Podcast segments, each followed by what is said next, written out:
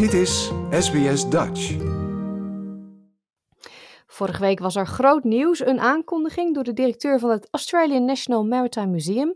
Want ja, de archeologen zijn ervan overtuigd dat het wrak van de Endeavour is gevonden. Hè? Dat is het schip van Captain Cook.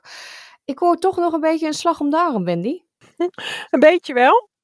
Ehm, en ik denk de meeste mensen, en dat is ook wel denk ik duidelijk van de uh, press releases en krantenknipsels die we hebben gezien.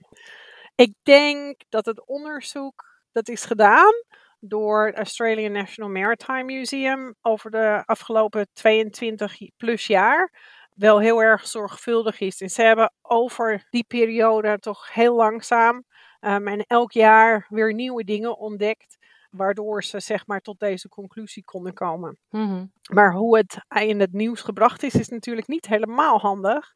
Ehm, er zijn bepaalde zeg maar gouden regels die niet opgeschreven zijn. Maar als je zoiets nieuws brengt, of je de media release, eigenlijk is het dan veel beter als je het al gepubliceerd hebt. En als je dan zeg maar frictie hebt binnen een team, dan wordt dat meestal wel uh, gladgestreken in de fase dat je aan een publicatie werkt. Want dan moet iedereen het met elkaar eens zijn. En als je dan een publicatie hebt, dan kan je ook mensen meteen naar de publicatie toesturen. En dan krijg je natuurlijk een heleboel mensen die dat gaan lezen. En dat is natuurlijk heel erg goed voor je onderzoek. Mhm. Want dan krijg je heel veel hits. En dat is hier niet gebeurd. En Het lijkt op een gevalletje, we zeggen dit nu even snel, want dan waren we de eerste. Ja, het zou kunnen. Ik, ik weet het niet. Het is een heel complex verhaal. En je hebt nu natuurlijk in, in het nieuws twee groepen van dezelfde onderzoeksgroep. Die toch een beetje haaks tegenover elkaar staan. En die dat toch met elkaar moeten gaan uitzoeken of niet. Misschien was dit een, eh, een professionele echtscheiding. Dat zou kunnen. Maar echt helemaal handig is het niet. Dus je hebt zeg maar de originele onderzoeksgroep in Rhode Island, de Rhode Island Maritime Archaeology Program, of RIMAP, onder leiding van Cathy Abbas. En die werken misschien al over de 30 jaar, zeker sinds 1992, aan het onderzoek van alle schepen die daar gezonken zijn voor de American War of Independence. Hmm. Ja, want jij bent zelf niet betrokken bij dit onderzoek, hè? Laten we dat even duidelijk eh, stellen. Nee, nee, ik ben er zelf niet bij betrokken. Dat zijn onderzoekers van Australian National Maritime Museum in Sydney. Kieran Hosty, een curator in maritime archaeology daar. En zowel als eh, James Hunter, en dat is een van mijn voormalige studenten. Die zijn op een gegeven moment bij dit onderzoek betrokken. Om inderdaad te kijken welke van deze schepen, ik geloof dat er 13 zijn, uh, de Endeavour zou kunnen zijn. En daar hebben ze dus gewoon met dat team de afgelopen 20 jaar aan gewerkt. Hmm. En er is uiteindelijk een paar dagen geleden hebben ze het voorlopige rapport op de website vrijgegeven onder de druk van de media. En ik heb dat zitten lezen gisteravond. En het is een heel goed rapport, maar het is inderdaad nog steeds een draft. Want ze hebben heel duidelijk de eerste 100 um, bladzijden geschreven naar aanleiding van onderwateronderzoek, wat de onderzoekers van het Australian National Maritime Museum hebben uitgevoerd in Rhode Island. En uiteindelijk, en ik denk dat dat het gedeelte is van het rapport, dus die eerste 100 pagina's, wat naar de Rhode Island groep gegaan is. Vorig jaar al, uh, maar daar is verder niet zoveel mee gebeurd. En uiteindelijk hebben ze nog wat meer dingen ontdekt afgelopen jaar, wat daaraan toegevoegd is wat zeg maar de puntjes op de i heeft gezet. Waardoor ze dus echt heel duidelijk die identificatie kunnen maken dat het inderdaad Endeavour is. Mhm. En dat draft report is gedateerd op 24 januari 2022. Dus het is vrij nieuw. Maar dat moet nog wel een beetje geëdit worden, zeg maar. Mhm. Maar het is heel overtuigend. Ja. Ze zijn al, dus al heel lang aan het uitzoeken of dat nou precies die Endeavour Ja. is.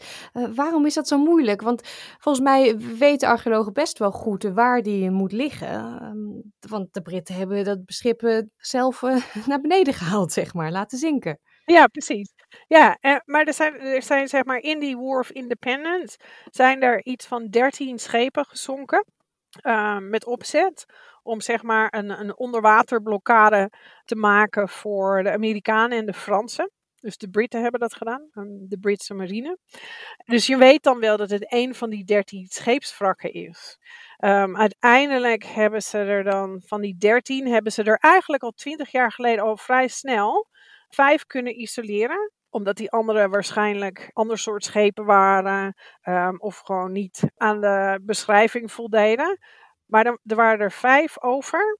En één van die vijf kon het inderdaad zijn. En daar zijn al vaker mediaberichten geweest. Van, oh, we hebben de Endeavour gevonden, maar bijna. Het is één van de vijf, maar we weten nog niet precies welke van die vijf. Hmm. 2018 en een paar jaar daarvoor. Dus het is al een aantal keer aangekondigd.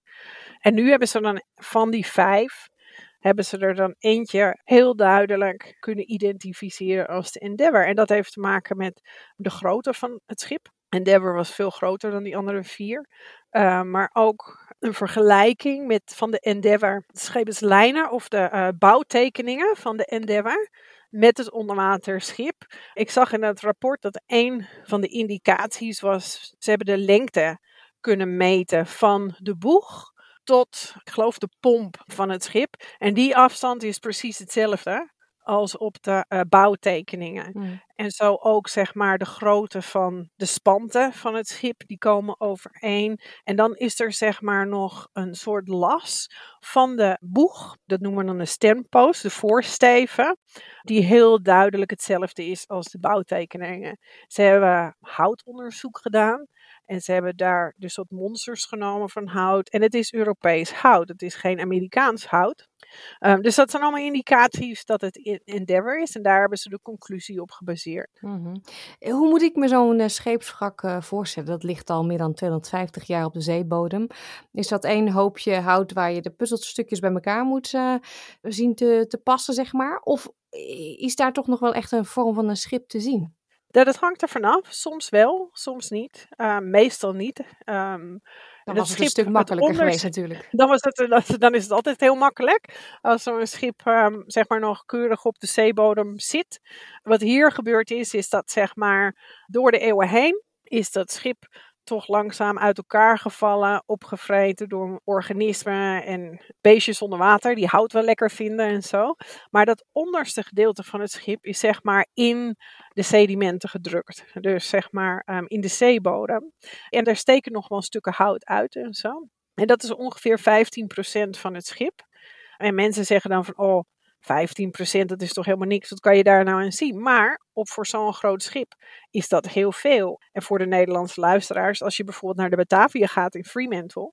En de tentoonstelling daar, wat daar staat, is misschien 5% van het schip. Dus daar kun je toch nog wel heel veel mee, zeg maar. Mm. En ja, dan is het een kwestie van het zand en de modder eraf halen. Um, Vaak groeien er grassen en dat soort dingen op zo'n schip.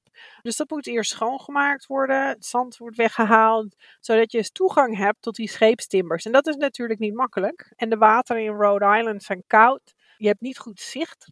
En dus ja, dat, dat bemoeilijkt het allemaal. Ja, en dan ben je zo in één keer twintig jaar verder.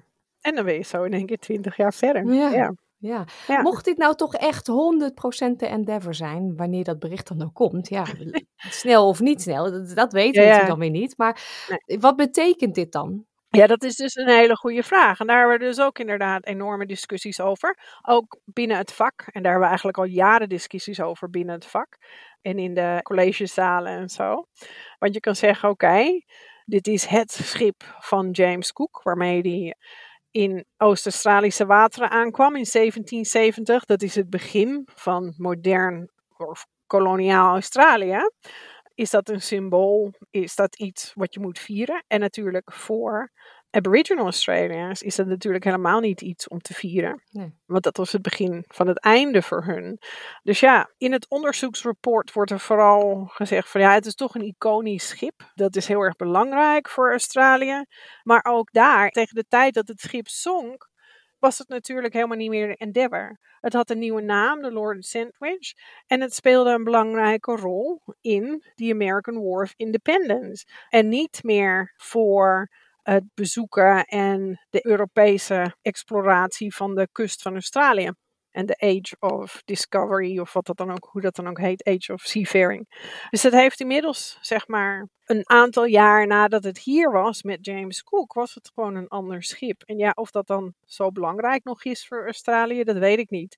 Het is ongetwijfeld heel erg interessant om te kijken naar de scheepsbouw van de Britse marine in de 18e eeuw. Maar dit is dan ook niet echt het makkelijkste schip om dat te doen.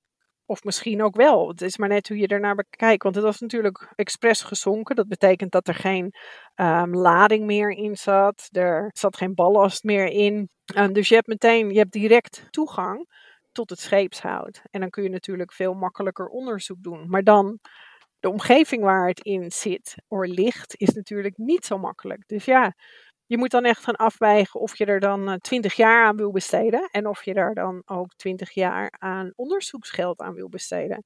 En dat was voor het Australisch National Maritime Museum geen issue, want ze vonden het belangrijk genoeg en, en dat is duidelijk. Ja, nou, ik ben heel benieuwd hoe dit gaat aflopen en hoe lang we nog op het antwoord moeten wachten. Ja, ik ook. Ik denk dat het wel duidelijk is. Ik denk dat, het wel, dat we de conclusie wel kunnen trekken. Het rapport is heel duidelijk.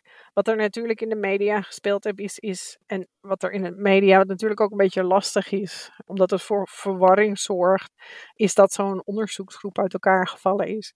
En dat dat via de media gebeurt. En dat is natuurlijk gewoon niet zo handig. Dankjewel, Wendy. Graag gedaan. Like, deel, geef je reactie. Volg SBS Dutch op Facebook.